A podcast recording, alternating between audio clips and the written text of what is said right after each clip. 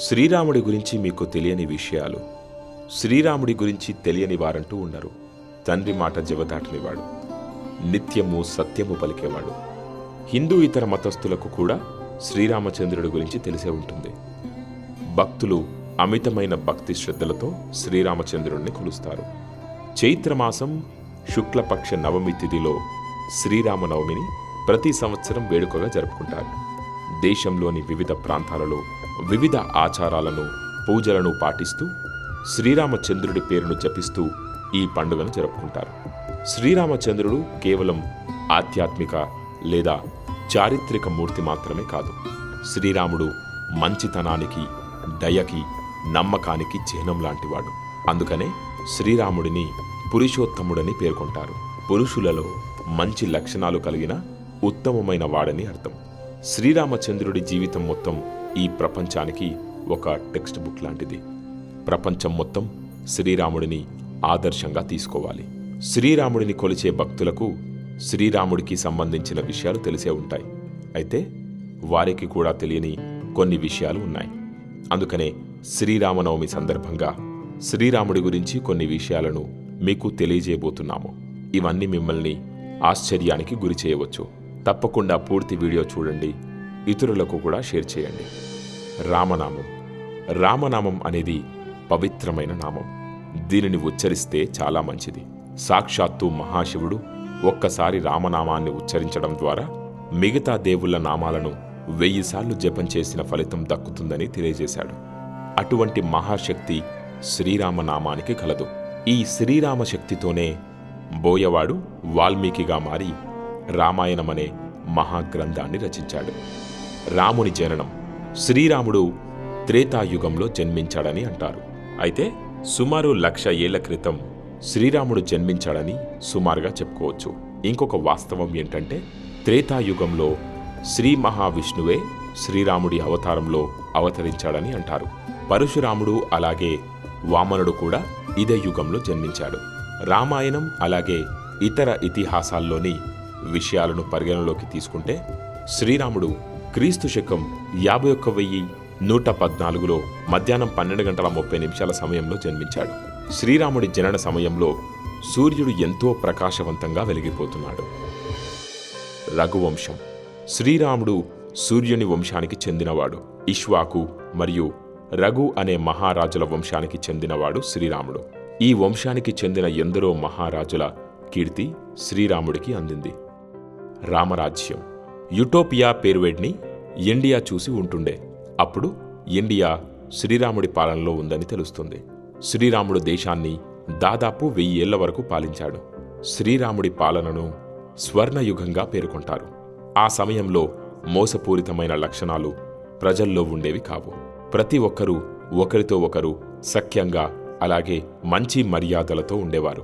ఎటువంటి కల్మషం ఉండేది కాదు. పేదరికం అనే ప్రశ్న తలెత్తేది కాదు. ప్రతి ఒక్కరూ సంపదలతో తులుతూగేవారు. స్వాతంత్ర్యం తర్వాత అటువంటి రోజులను మహాత్మా గాంధీ తిరిగి తీసుకురావాలని ప్రయత్నించారు. రామరాజ్యంగా అప్పటి పాలన ప్రసిద్ధి చెందింది. రామనవమి. రామనవమిని శ్రీరామచంద్రుడి పుట్టినరోజు వేడుకగా జరుపుకుంటున్న ఆంధ్రప్రదేశ్ మరియు తెలంగాణలో ఈ రోజున సీతారామ కళ్యాణాన్ని జరుపుతారు. శ్రీరాముడితో పాటు ఉద్భవించిన అవతారాలు. శ్రీ మహావిష్ణువే శ్రీరాముడిగా అవతరించాడన్న విషయం తెలిసిందే. సాక్షాత్తు లక్ష్మీమాతే సీతాదేవిగా అవతరించింది. అనంత అనే సర్పం లక్ష్మణుడిగా జన్మించింది. శ్రీ మహావిష్ణువు శంఖచక్రాలు శత్రఘ్ని మరియు భగీరథుడిగా అవతరించాడు. ఆ పరమశివుని అంశే హనుమంతుడిగా అవతరించిందని అంటారు. రామనవమి శక్తి. రామనవమి నాడు శ్రీరాముడిని ధ్యానించడం వలన వెయ్యి రెట్ల ఫలితం కలుగుతుందని అంటారు. శ్రీరాముడి నామాన్ని భక్తి శ్రద్ధలతో జపించటం వలన అనేక సమస్యల నుంచి ఉపశమనం కలుగుతుందని భక్తుల నమ్మకం. మొండి వ్యాధులను కూడా తగ్గించే శక్తి రామనామంలో ఉందని భక్తులు విశ్వసిస్తారు. రామావతార లక్ష్యం. రామావతారాన్ని ధరించడం వెనుక గల లక్ష్యం ఏంటనే ప్రశ్న ఉదయించగానే రావణవధ గుర్తొస్తుంది. రామావతార ఉద్దేశాన్ని తెలియజేసే ఒక కథ ఉంది. సత్యయుగం లేదా త్రేతాయుగానికి ముందు యుగం అనేది మహానుభావులతో నిండి ఉంది. ఆ యుగానికి చెందిన వారిలో ఎక్కువ మంది మోక్షాన్ని పొందారు. కొంతమంది సమాజానికి సేవ చేయలేని వారు మోక్షాన్ని పొందలేదు. వారందరూ త్రేతాయుగంలో వానరులుగా జన్మించారని అంటారు. శ్రీరాముడి సేవలో తరించి వాళ్ళందరూ మోక్షాన్ని పొందారని అంటారు. పురుషోత్తముడు శ్రీరాముడు అందరికీ ఆదర్శప్రాయుడు. తన పంచేంద్రియాలపై పూర్తి నియంత్రణ కలిగినవాడు. ఆలోచనాపరుడు. అహంకారం లేనివాడు. అందువలనే పురుషోత్తముడిగా గుర్తింపు పొందాడు. శ్రీరాముడి పాదాలచే మన నేల ధన్యమైంది. సామాజిక బంధాలు. శ్రీరాముని జీవితమంతా మానవులకు ఎన్నో విషయాలను తెలియజేస్తుంది.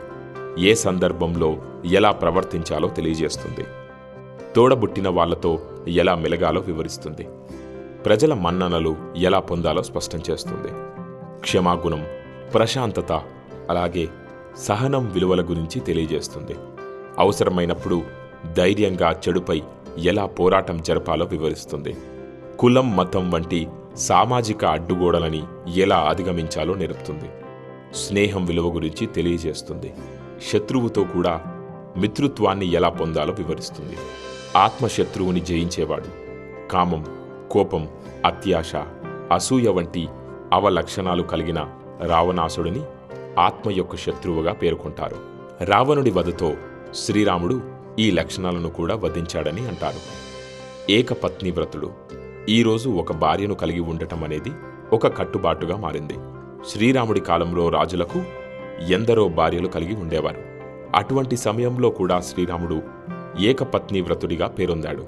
దాదాపు వెయ్యేళ్ళ పాటు రాజ్యాన్ని పరిపాలించిన రాముడు సీతాదేవిని తప్ప మరొక మహిళను వివాహమాడలేదు ఆ విధంగా ఏకపత్ని వ్రతుడిగా పేరొందాడు. రామనవమికి చెందిన శాస్త్రీయ కోణం. ఎండాకాలం ప్రారంభ సమయంలో రామనవమి జరుగుతుంది. నీళ్ళ కొరత అధికమైన వేడి వంటి సమస్యలు ఈ సమయంలో ఇబ్బందులకు గురిచేస్తాయి ఈ సమయంలో రామనామాన్ని జపిస్తూ వేడుకల్లో పాల్గొనడం వలన ప్రజలు మానసికంగా ప్రశాంతతకు గురవుతారు. ఈ రోజున ఉపవాసం ఉంటారు. రాబోయే రోజుల్లో కరువును తట్టుకునేందుకు ఈ ఆచారం ఉపయోగకరంగా ఉంటుంది. అలాగే ఉపవాసం వలన రోగ నిరోధక శక్తి పెరుగుతుంది. తద్వారా వ్యాధులు రావు. ఈ రకంగా రాముడి గురించి ఎంత చెప్పుకున్నా తక్కువే. రాముడి సద్గుణాలు మనందరిలోనూ ప్రాప్తి పొందాలని ఆశిస్తూ మరోసారి శ్రీరామనవమి శుభాకాంక్షలు. లలితా లాస్యా గారి సహకారంతో ఈ విషయాలు మనం తెలుసుకున్నాం. దయచేసి మరిన్ని వీడియోల కోసం ధ్వని టీవీ డివోషనల్ ఛానల్ని సబ్స్క్రైబ్ చేయండి. జై శ్రీరామ్.